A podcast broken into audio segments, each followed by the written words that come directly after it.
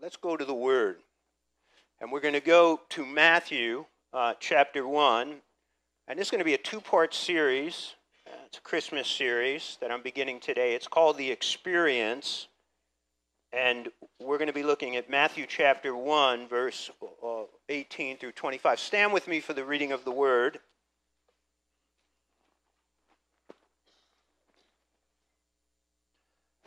The word of our Lord. Now, the birth of Jesus Christ was as follows. After his mother Mary was betrothed to Joseph, before they came together, she was found with child of the Holy Spirit. Then Joseph, her husband, being a just man and not wanting to make her a public example, was minded to put her away secretly. But while he thought about these things, behold, an angel of the Lord appeared to him in a dream, saying, Joseph, son of David, do not be afraid to take to you Mary, your wife, for that which is conceived in her is of the Holy Spirit, and she will bring forth a son, and you shall call his name Jesus, for he will save his people from their sins. So all this was done that it might be fulfilled, which was spoken by the Lord through the prophet, saying, Behold, the virgin shall be with child and bear a son, and they shall call his name Emmanuel, which is translated God with us. Then Joseph, being aroused from sleep, did as the uh, angel had commanded him, and took to him his wife. He did not know her till she had brought forth her firstborn son, and he called his name Jesus. Heavenly Father, we come to you and we open up our hearts, Lord God. We open our ears, we open our eyes, Lord. We don't want to be people, Lord God, who Jesus spoke about, who have eyes but they don't see, and ears but they don't hear. Lord God, we humble ourselves before you. We come to your most holy word, Lord God, believing that it is truly the word of God, revelation from God that not only was given 2,000 years ago or years before, Lord God, but is given to us today through the Holy Spirit and has the power to transform us, change us, and make us into the people, Lord God, that you have called us to be, to bring blessing, peace, and joy into our lives. So, Lord God, we humble ourselves before you. We fix our eyes on Jesus, the author and finisher of our faith. We pray, Lord God, do your thing in us today. Your will be done. Amen.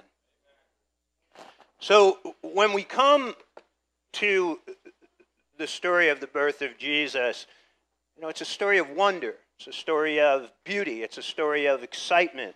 It's a story of joy, a story of peace. It's filled with thrill that we look at the Lord, right? The Lord of the Nativity. And in the midst of the, the joy and the peace, there's turmoil, there's confusion, there's evil, there's wickedness, there's sin, there's darkness, there's death, there's murder. And in the midst of, of that darkness, there is the light that shines forth from the Lord of life. The wonder, wonder of the Bible, you have 66 books written over the course of 2,000 years by 40 different authors, most of whom never knew each other, written on three different continents, written by people from different nations, and yet it reads like there's one author. I mean, if you've read through it, you know that. It reads like one author wrote, right, all those 66 books, and you have this continuous flowing theme and purpose through uh, this uh, uh amazing book.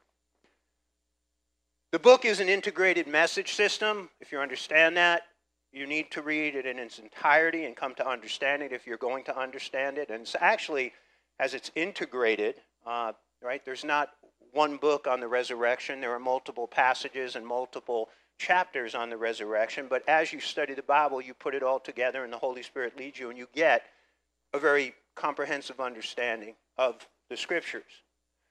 Uh, the Bible is, is, again, an amazing book in that when you're reading the Bible, it speaks to you directly.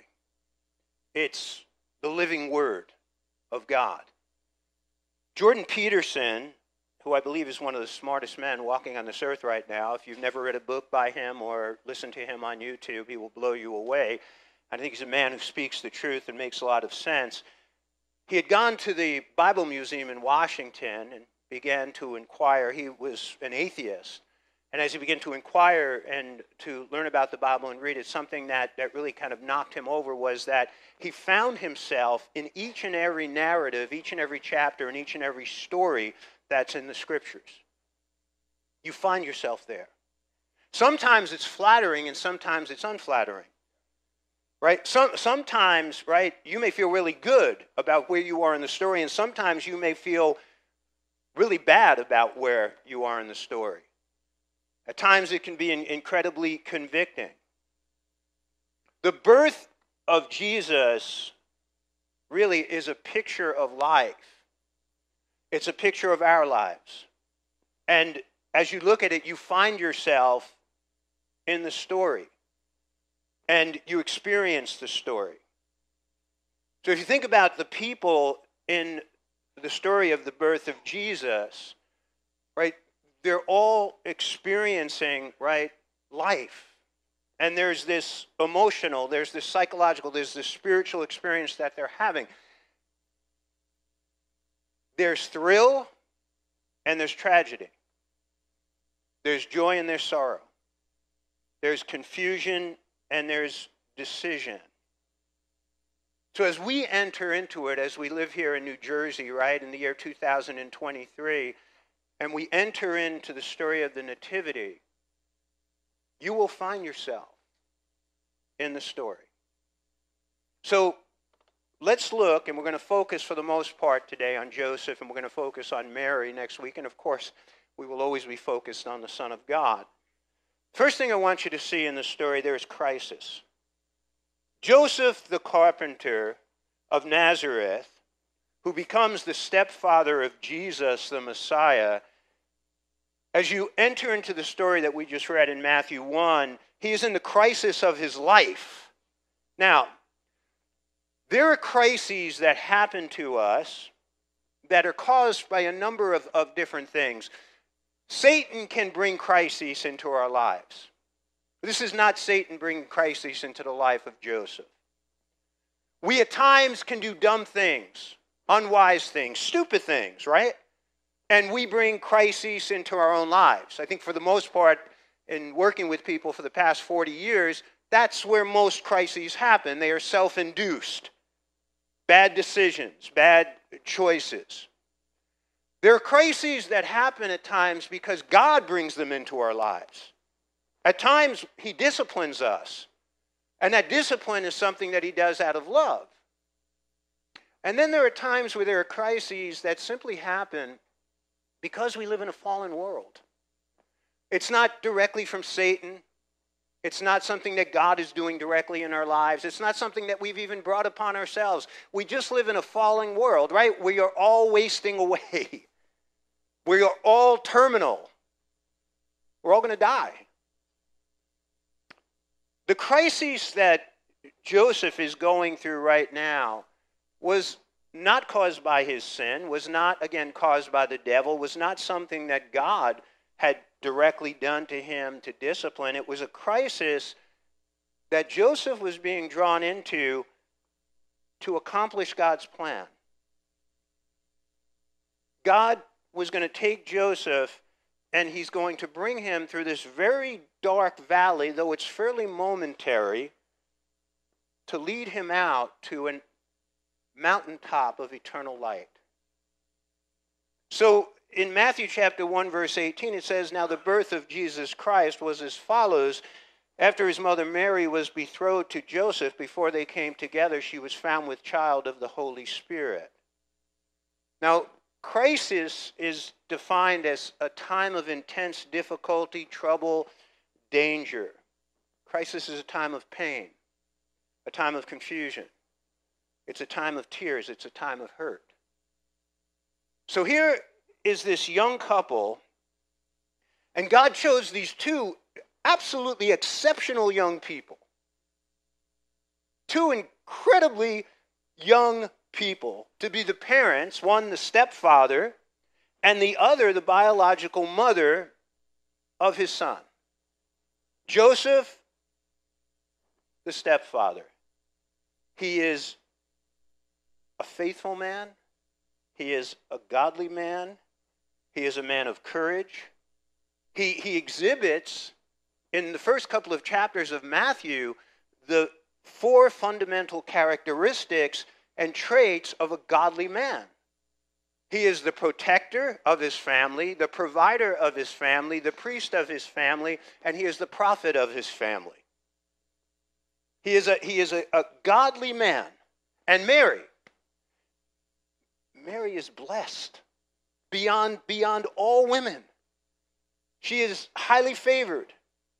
She is special. She is unique. She is humble. She is kind. She is compassionate. And she's a woman after God's own heart. Two very special people who are in love with each other. Two young people who are in love with each other. They are engaged to be married. The Jewish ancient engagement period, betrothal period, and wedding consisted essentially of four stages the choosing of the bride, the engagement, in Hebrew, the arusin, the wedding ceremony, and then the wedding celebrations. The first stage was the choosing of the bride, which, which could happen when the children were very young. The marriage uh, could be arranged.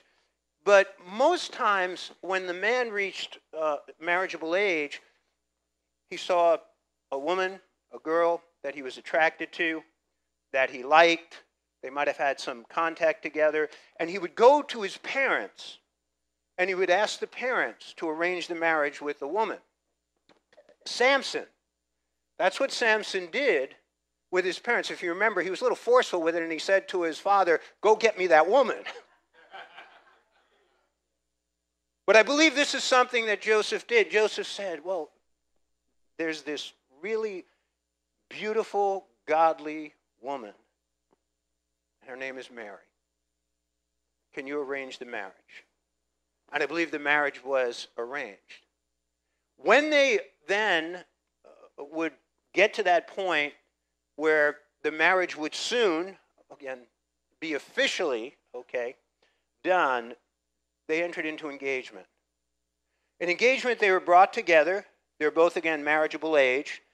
And the groom formally proposed to the prospective bride, and he would present to her what is called a ketubah. And a ketubah was a beautifully decorated contract, a document with essentially the terms of marriage, where he would be declaring to his future bride his consecration to her, his devotion to her, his faithfulness to her. And then the groom would offer her a gift, and you see that with Isaac. Think of it uh, in Genesis 24 when Isaac proposed to Rebekah, he gave her a gift. If you think, if you think of Luke chapter 15, the wedding necklace. Remember, it talks about the woman who loses the, a precious coin of her wedding necklace. That wedding necklace to the ancient Hebrew people was the equivalent of a wedding ring, something very precious. So he would present her with those gifts. And then the groom would pour a glass of wine and he would offer it to his potential bride. If she took the wine and drank it, she was saying, I agree to be married to you. If she refused the wine, she had that freedom not to be married to the man. So Mary had accepted the glass of wine and the proposal of Joseph, so they were engaged. The engagement is, is where this entire story takes place. The wedding ceremony has not occurred yet. In the wedding ceremony, they would be brought before a rabbi. The chuppah, the, the curtain that would cover them, was symbolic of their lives being covered by the Lord. Uh, they would drink wine, again, a symbol of dedication to each other. They would wear white. The bride specifically would wear white, which symbolized her modesty, her humility, and her inward beauty. And, um, and they would be declared husband and wife. By the way, there are people who have come to Living Word through the years who are living together and are not married. And um, you are not married in the eyes of God if you are living together. I just want to assure you of that. You say, oh, well, you know, we're husband and wife. You're not. And I've even had people come here and say, well, you know what, just shacking up together makes us husband and wife. That's what's, uh, one couple, they came to me and said, well, that's what's in the Bible. People just got together, they started sleeping together, they shack up together, and they're married. No, they're not. The, the ancient Hebrews, they, they had a wedding ceremony. Where did Jesus go to do his first miracle? The wedding supper, right? In Cana of Galilee. So there, there was an official wedding ceremony that would happen. And this is what, again, this is what Joseph and Mary are waiting for. When the wedding ceremony occurred, then they would have a wedding celebration. And that celebration could go on for seven days. Feasting and dancing, they, the, the seudat mitzvah, okay, the, the fellowship, the eating together. So Mary and Joseph, again, they're looking forward to that day. So here they are in the engagement stage, and Mary comes to Joseph. Right, they're both filled with hope. They're both filled with promise. They're both excited about the life that they're going to have together. So Mary comes to Joseph. She says, There's something I have to tell you.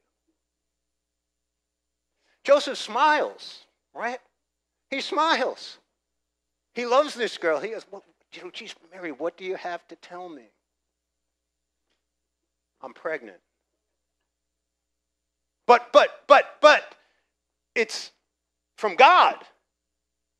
It's the Holy Spirit who has done this. What happens to Joseph? His heart drops. You ever get blindsided? Played sports, you know what it is to get on a football field to get blindsided? Driving in your car and somebody T-bones you? He just he just got the T-bone of his life. His heart is broken. You ever somebody break your heart? His, his heart has been broken. His dreams have been dashed. His hope has suddenly vanished before his eyes, and his sunrise has turned into darkness. And bang! That door has suddenly been shut on his life. I want to tell you this. When God shuts a door, don't stand in front of it looking at it. You can spend years doing that. You can you basically go to your grave standing there looking at a door that has been closed. Because when God closes a door in your life, He will always open another one or more than one. So Joseph enters into this crisis. I want to say, look at, look at that picture some of you right now are, are in the midst of crisis in your life. And maybe you're in a crisis with your spouse, or somebody you deeply love. You see the tree in the middle? God is right in the midst of that crisis. When people come to me, counsel, and they come and talk to me and ask me for prayer, and I know they're going, they're going through a crisis, and you know, God is in the midst of your crisis, whatever it is. He's, he's right there. He wasn't blindsided, though you maybe have been blindsided.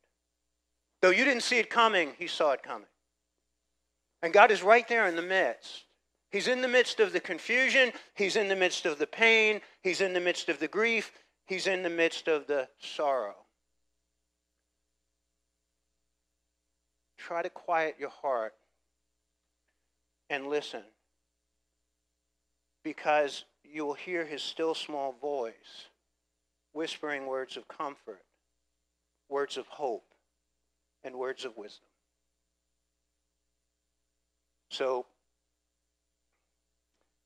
Joseph proceeds in the midst of crisis, and he starts to just get on the fringe of falling into cynicism. And if you look at, at verse 19, it says, Then Joseph, her husband, being a just man and not wanting to make her a public example, was minded to put her away secretly. Cynicism is the refusal to trust, it's the refusal to believe, it's a lack of faith. And let me just say this Joseph is having a moment of cynicism. He, he didn't believe God, Right, and Mary said, Well, this is what God is doing. And he didn't believe Mary of what had happened to her. He didn't believe in the miracle. He didn't believe in the virgin birth. Yet, in the midst of him kind of just sliding into cynicism, he still has compassion. There's still gentleness, there's kindness in the midst of, of the conflict. Now, according to the law, Deuteronomy chapter 22, 23 through 24, he could have had Mary stoned. If a man happens to meet in a town a virgin pledged to be married and he sleeps with her, you shall take both of them to the gate of the town and stone them to death. The young woman, because she was in the town and did not scream for help, and the man, because he violated another man's wife, you must purge the evil from among you. He could have had her stoned. What he, what he chose to do, again, in this cynical moment, was to do what was instructed by Moses in Deuteronomy 24:1. When a man takes a wife and marries her, and it happens that she finds no favor in his eyes because he has found some uncleanness in her, that word uncleanness, he has found that she is not a virgin. And he writes her a certificate of divorce, puts it in her hand, and sends her out of his house. By the way, the Pharisees, what they did was they took this concept of uncleanness and they turned it into if a man marries a woman and he doesn't like the way she looks, or he doesn't like the way she makes love, or he doesn't like the way that she cooks for him or cleans the house, then he can easily divorce her. So Jesus is in conflict with the Pharisees. What the passage intentionally meant if a man marries a woman and he finds out she's not a virgin, he can divorce her. Giving her a certificate of divorce, which was, again, it was a, a law of compassion instead of publicly humiliating her and seeing her killed. And that's what Joseph chose to do in his moment of cynicism. Let me share something with you. In the book of, in the Word, what you see is you see people who are essentially in denial. And then you see people who are, who are cynical. And you see that in the scriptures, and you see that in, in, in life.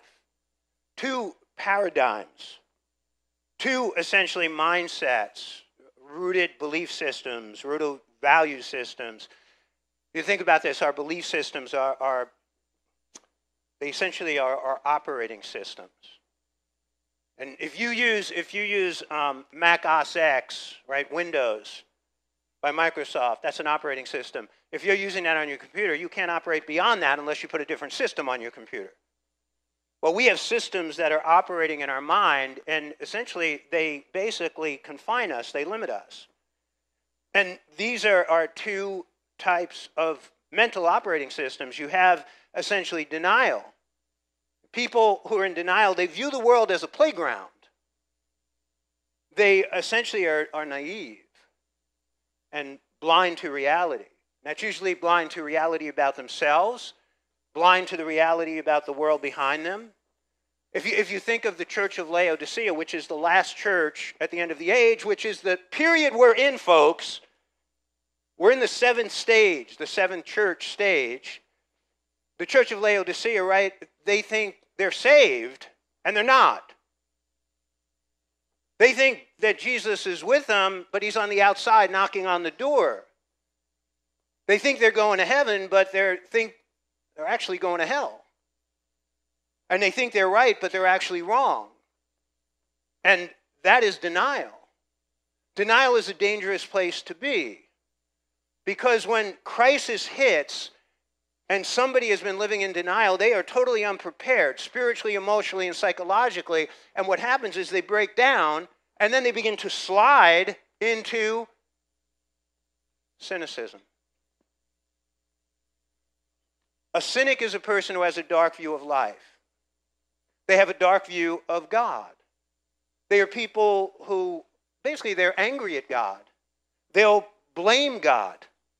In fact, they'll come to a point where they'll even just seek to eliminate God totally from their consciousness and live like there is not a God. The cynic essentially is hopeless and um, he is greatly limited by his cynicism. I'll say this to you it's better to have a little cynicism than to be in total denial. It's, it's better to just to have a little because the, the person in denial, they're just, I mean, let me tell you, when the crap hits the fan, can't handle it. They break down. Everything breaks down. You see, the marriage breaks down, the family breaks down. I mean, every, everything breaks down when the crap hits the fan of, again, the person in denial. The cynic will be more prepared. But cynicism and extreme cynicism is a very dangerous place to be. We live in a very cynical world. And there's a lot of cynicism in the church. A lot of people in the church, they look at the world right now and they think the world is going to the devil. I want to tell you something the world ain't going to the devil, the world is going to God. You need to read the last three chapters of the book of Revelation and see that the world ain't going to the devil. The devil loses, the, the, the devil is thrown into the lake of fire. Righteousness wins. Jesus is victorious, and the righteous go to be with him forever and ever. So drop your cynicism. Joseph is hurt. He's hurting. He's dealing with mega disappointment. He's slipping in this moment of cynicism. He doesn't believe. He doesn't trust. How do you overcome cynicism? How do you overcome denial? The third is courage. Courage. How is cynicism overcome? It's overcome with courage, and it's a courage that flows from faith and belief. So look back at the story in verse 20. But while he thought about these things, I just want to say what Joseph did, and this is a good thing. When you are going through crisis, one of the worst things you can do is make rash decisions. When you're, when you're going through crisis, you start making really rash, dumb choices. And I'll tell you something, you just dig your hole deeper and deeper. And people come to me and they're in the midst of a crisis and say, maybe I'll do this, maybe I'll do this, maybe. No, no, no. The last thing you need to do is make any kind of rash decision. Joseph, he thought about these things, he thought through them. You know what he, he chose to do? He chose to put his foot on the response brake instead of the reaction brake or the reaction gas pedal. He chose to respond instead of to react. And he, he was thinking about these things, and then he drifted off into a deep sleep, a painful sleep. And then notice what it tells us. And an angel of the Lord appeared to him in a dream, saying, Joseph, son of David, do not be afraid to take to you. Notice, do not be afraid. Here comes the word of faith. And again, where does it lead to? It leads to courage. To take Mary, your wife, for that which is conceived in her is of the Holy Spirit, and she will bring forth a son, and you shall call his name Jesus, for he will save his people from their sins. So all this was done that it might be fulfilled, which was spoken by the Lord to the prophet, saying, Behold, the virgin shall be with child and bear a son, and they shall call his name Emmanuel, which is translated God with us. Isaiah chapter 7, 14, the promise of the virgin birth. And then Joseph, being aroused from sleep, did as the angel of the Lord commanded him, and took to him his wife, and did not know her till she brought forth her firstborn son, and he called his name Jesus. He receives the revelation. And here comes, here comes the word of God. Isaiah 7:14. The virgin will be with child and give birth to a son, and shall call his name Emmanuel, which is God with us. There comes the revelation. He receives the revelation. He puts his faith in it. What happens to him? He becomes courageous. He becomes strong. There is a direct correlation between unbelief and cowardice. There is a direct correlation between unbelief and weakness. And there is a direct correlation between faith and courage and faith and strength. And I can tell you that in working with men and working with women, it's very evident when you get down to the root of what's going on in their heart of hearts. In Matthew chapter 8, 26, again, this is reiterated throughout the scripture. But he said to them, Jesus' words, Why are you fearful, O you of little faith? And he arose and rebuked the winds and the sea, and there was great calm. Faith produces courage. True faith will always produce courage. And it is, it is a courage to do what is right, to stand up for what is right, to speak out for what is right, to fight for what is right. Faith produces strength, it produces power, and it produces courage. Look at Joshua chapter 1, verse 9. Joshua is standing on the other side of the Jordan River, getting ready to lead the people into the promised land. On the other side of the river are the ites, right? The Canaanites, the Perizzites, and all the other ites. On the other side of the river are these huge strongholds like Jericho. On the other side of the river, there are giants, these big, huge warriors who are waiting for Israel to come in. God speaks the word into Joshua's heart, the word of faith. And notice here, have I not commanded you, be strong and of good courage? Do not be afraid nor dismayed, for the Lord your God is with you wherever you go. Faith received, right? The word of God. And that produced courage. And he led them in. And he wiped out all the ites, tore down the strongholds, and got rid of most of the giants. Mark chapter 5:36 as soon as Jesus heard the word that was spoken, he said to the ruler of the synagogue, Do not be afraid, only believe. Over and over again, right? True faith will produce courage, and courage kills cynicism. Now, Last point today challenge. Again, the door of Joseph's life is closed. But he has the sense to look to see that God has left some other doors open. And God here challenges him to enter into an adventure. I want to tell you this just my walk, and I've been walking with the Lord since I'm 23 years old. It's 42 years. My walk with the Lord has been God challenging me over and over and over again.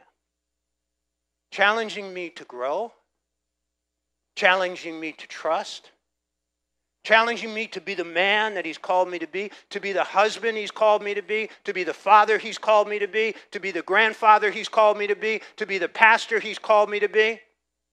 Challenge after challenge after challenge at, to- at times to do things that I was fearful to do, to go places that I was fearful to go. But always, again, as I stay in His Word, that courage came to be able to do and to be and to go where God wanted me.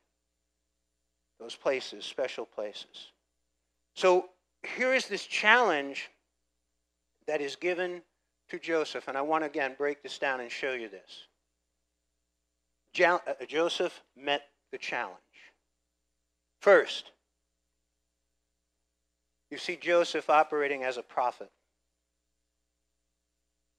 Every man is called to be the prophet of his home. And if you don't have a home, you need to be preparing yourself to one day be the prophet of your home. In Matthew chapter 1, 24 through 25, then Joseph, being aroused from sleep, did as the angel of the Lord commanded him, and took to him his wife. And he did not know her till she had brought forth her firstborn son, and he called his name Jesus. What did the angel tell Joseph to call the babe? You know what a prophet is? A prophet is somebody who receives the word of God and then proclaims it. Simple. Whether it's Isaiah, Jeremiah, Daniel, Micah, Malachi, they receive the word of God and they proclaim it. The angel gives him the instruction. Now, the ultimate proclamation that Joseph made, that he received from the angel, that the name of the babe, the Messiah, the Savior of the world, would be Jesus, you see that in the actual dedication of Jesus, the circumcision of Jesus. And when eight days were completed for the circumcision of the child, his name was called Jesus, the name given to the angel before he was conceived in the womb. The naming of the child is the responsibility and job of the father. Remember Zacharias with the name of John? Remember he couldn't speak? It was he that gave the official name John to John the Baptist. If, if you look at, at Scripture, you will see this. You will see this, uh, you know, over and over again in the Word of God. Abraham, right? Circumcise Isaac. When Moses refused to circumcise his sons, you know the story? right? Zipporah, she did it. That's what happens when a man refuses to do the responsible things that God has called him to do. Then his poor wife has to take over. And she was so angry because she was kind of, I, I don't think she was really walking close with the Lord because she took the foreskins and she threw them at Moses. you ever have your wife throw something at you? Did you ever have your wife throw something at you? How would you like foreskins being, she threw them at his feet. But that's still kind of gross, right? Here, foreskins, you, you father of blood. She called him a name. But it was, it was the responsibility. So here, Joseph, at the dedication of Jesus' circumcision, that's where he places the official name. He proclaims it. Now, second, you have prophet and then you have protector. This man protected his family. Now, I'll say this to you. When we think, when we think about protection, and I'm into protection, people, you know, I'm into self defense. I'm not into self defense, I'm into self offense. I will, I will do everything I can to move away from a conflict, and when I can no longer move away, I ain't moving away anymore. I'm going right through you. So I think there's a place for that, protecting your family as a man. But there's a whole lot more times that you're going to be protecting your family. In fact, the, the odds of you ever having to protect your family in physical violence is going to be rare.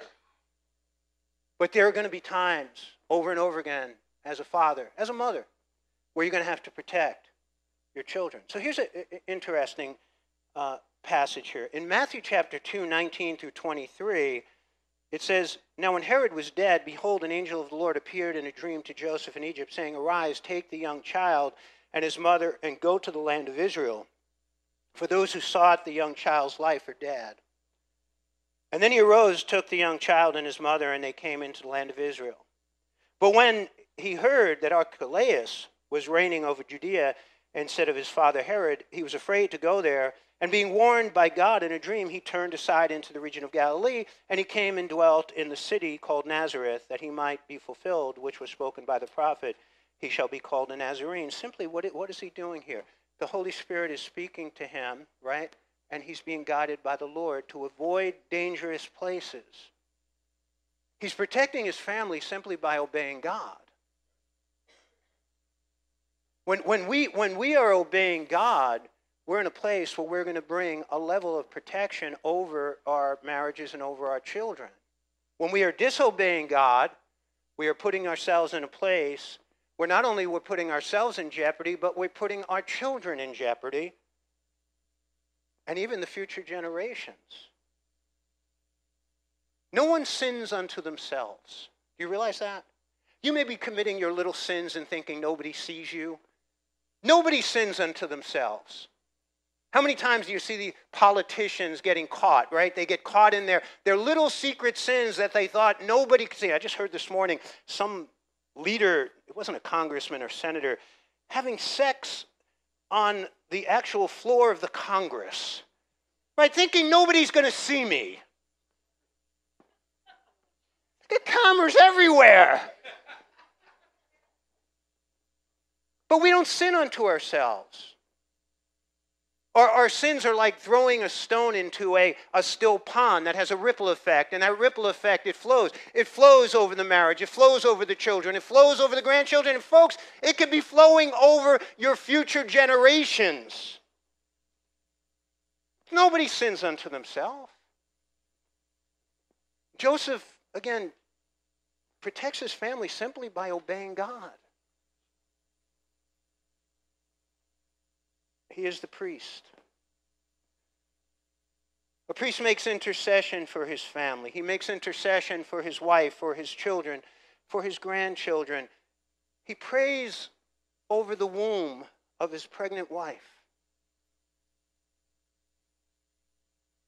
He prays over the children as they lie asleep. He prays diligently he prays consistently. He prays passionately. He prays daily. He makes intercession. Look what it tells us here. And when eight days were accomplished for the circumcision of the child, his name was called Jesus, which was so named. of the angel before he was conceived at the womb. And when the days of purification, according to the law of Moses, were accomplished, they brought him, right on the eighth day, to Jerusalem to present him to the Lord. And as is written in the law of the Lord, every male that openeth the womb shall be called holy to the Lord, and to offer a sacrifice according to that which was said in the law of the Lord, a pair of turtle doves and, and two young pigeons. Now, in, in the scriptures, you have the Levitical priesthood. But you also see God called all of Israel to be priests in Genesis chapter 19. We are all called to be priests, New Testament priests. And we are all called to make intercession. This, this beautiful passage is just simply Joseph, right, who was of the tribe of Judah, Mary, right, of the tribe of Judah, operating as priest and priestess, doing again what the Word of God said, and bringing Jesus, right, to be circumcised. And what's interesting, this act that they're doing, this is the first shedding of blood of the Lamb of God who came to take away the sins of the world. But it's a picture, just a simple picture of a man who is operating as a priest. And that is something that we are all called to do. The last is Joseph as a provider he was the carpenter. Carpenter tekton. People say, well, they didn't build wooden houses. Right! How many of those archaeological sites I've walked through through the years in Israel? Um, carpenter, he could work with wood. There was some wood. You know, he could make a bridge, he could make a chariot. They're, they're usually highly skilled, right, workers. But technically, for the most part, they worked with stone. They were masons. They built houses. And they were men who were, again, highly skilled. Joseph passed on the trade to Jesus, who is also called a, a, a tekton. But he, he provided. Not only did he provide for his family financially, he provided for them emotionally. He provided them security. He provided stability. He provided boundaries. You see him, you know, again, operating. He, he, is, he is truly a priest. He is truly the prophet. He is the protector, but he is the provider. And I want you to just stop. I'll just say this to you. What is happening in our world, first of all, people outside the church, they don't have a clue about this stuff. The, the indoctrination of men in our culture and you know, I'll give you a good example. You watch sitcoms and movies, men are portrayed as fat, lazy, selfish, right? That, that's the way men are. And the women are usually portrayed as the strong, wise ones. So you look at Homer Simpson, he's a perfect example. I have never, I've never watched the show, but I, I, see, I see again the portrayal of men.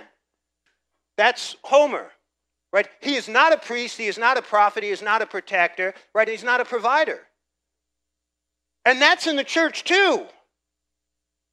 And what's sad is when that happens, who does it fall upon? God bless you, ladies. God bless every one of you in this church. Because I know some of you right now, you're carrying the ball. Because, hey, your husband hasn't fumbled the ball, he hasn't picked up the damn ball in years.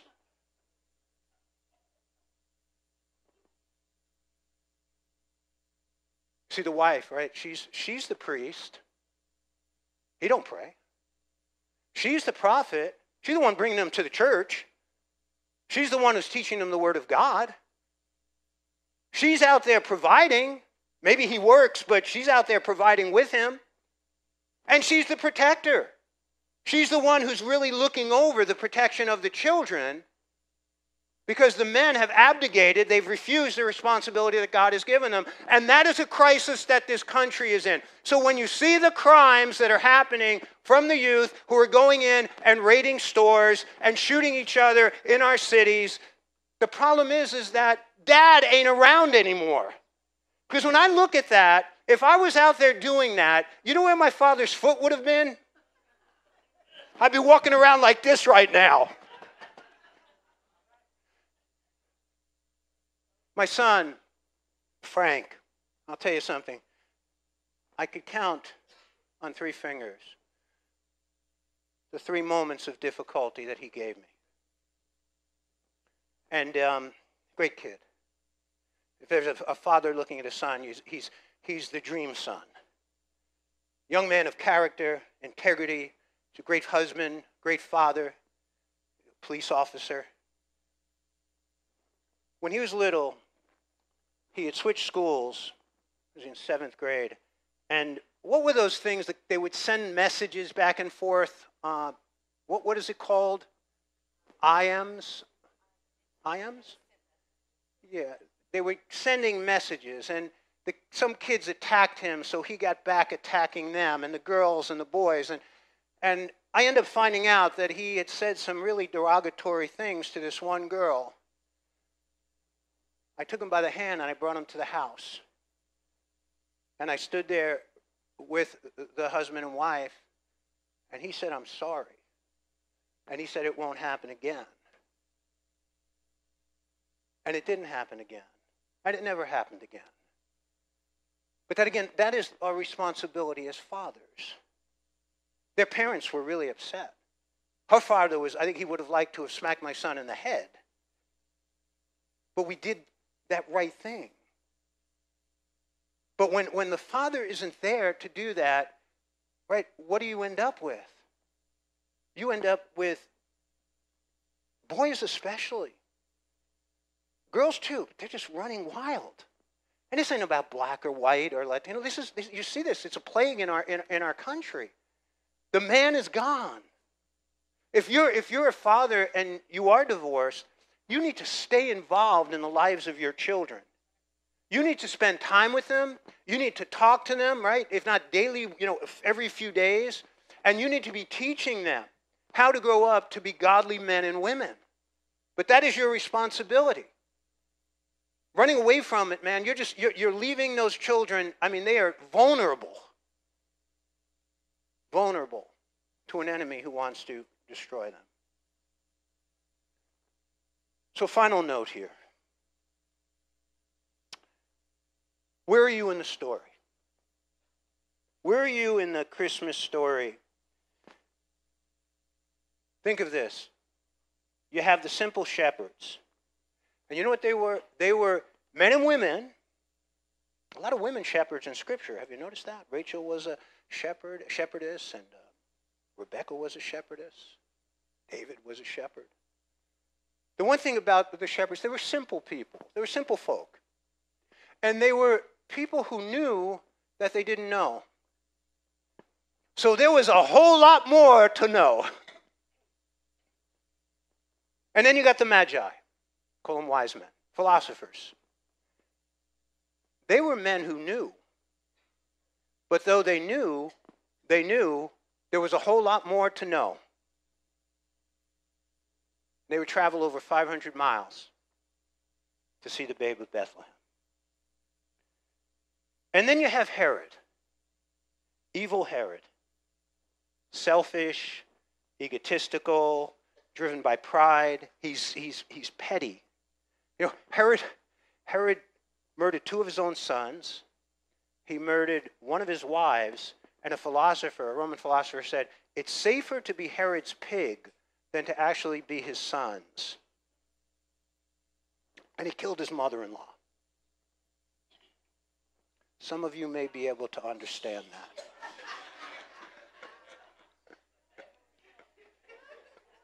I, had to, I had to get that. I had a wonderful mother in law. If the people of Jerusalem, they're all disturbed. Ever read that in Matthew? The people in Jerusalem are disturbed. They're irritated that, hey, if the Messiah is born, you know why they're disturbed? Because they understood if this is the Messiah, man, he's, he's going to rock our boats. In fact, he's going to overturn our boats.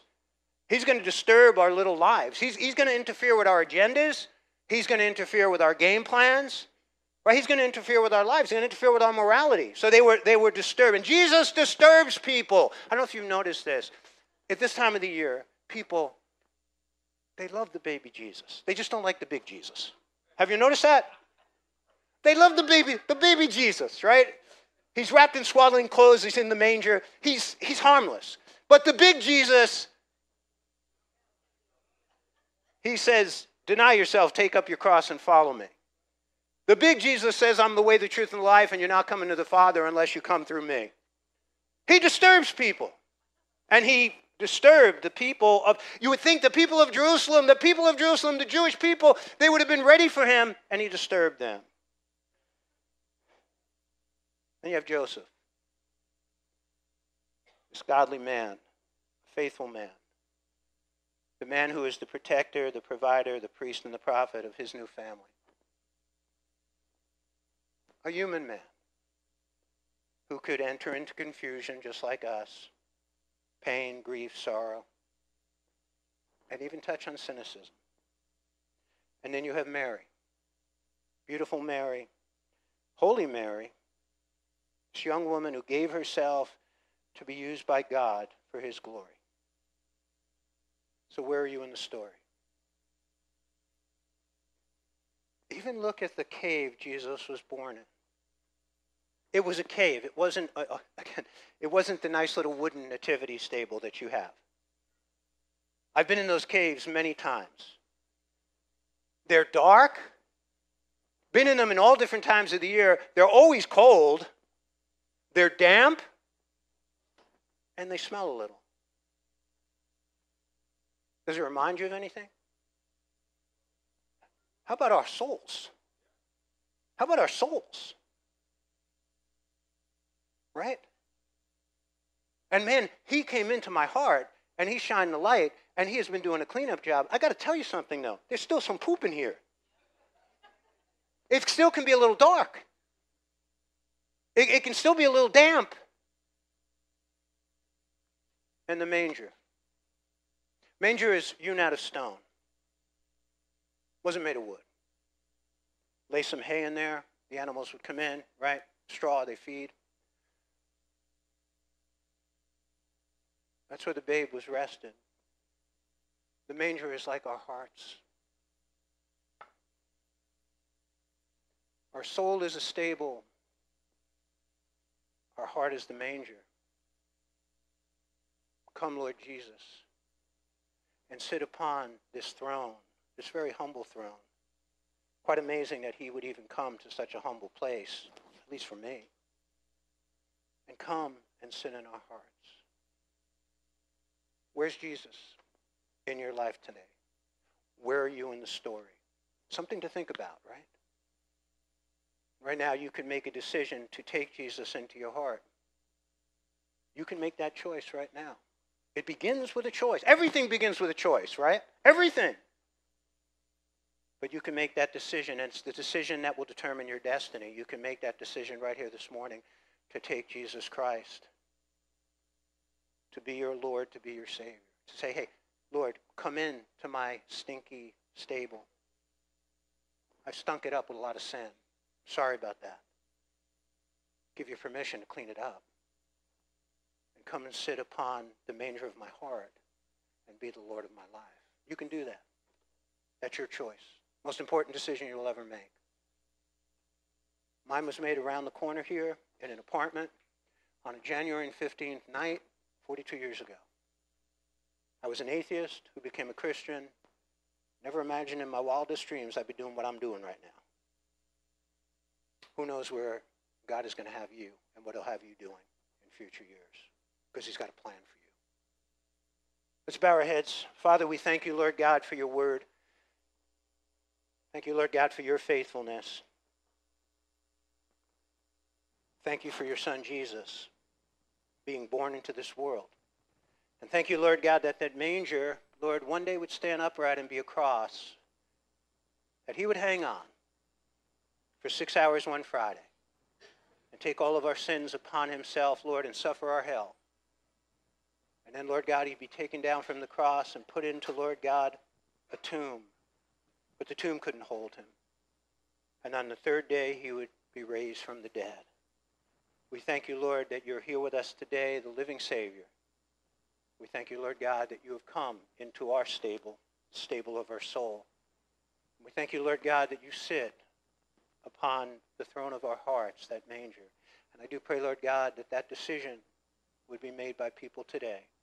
For your glory and honor, we pray this in Jesus' name, amen.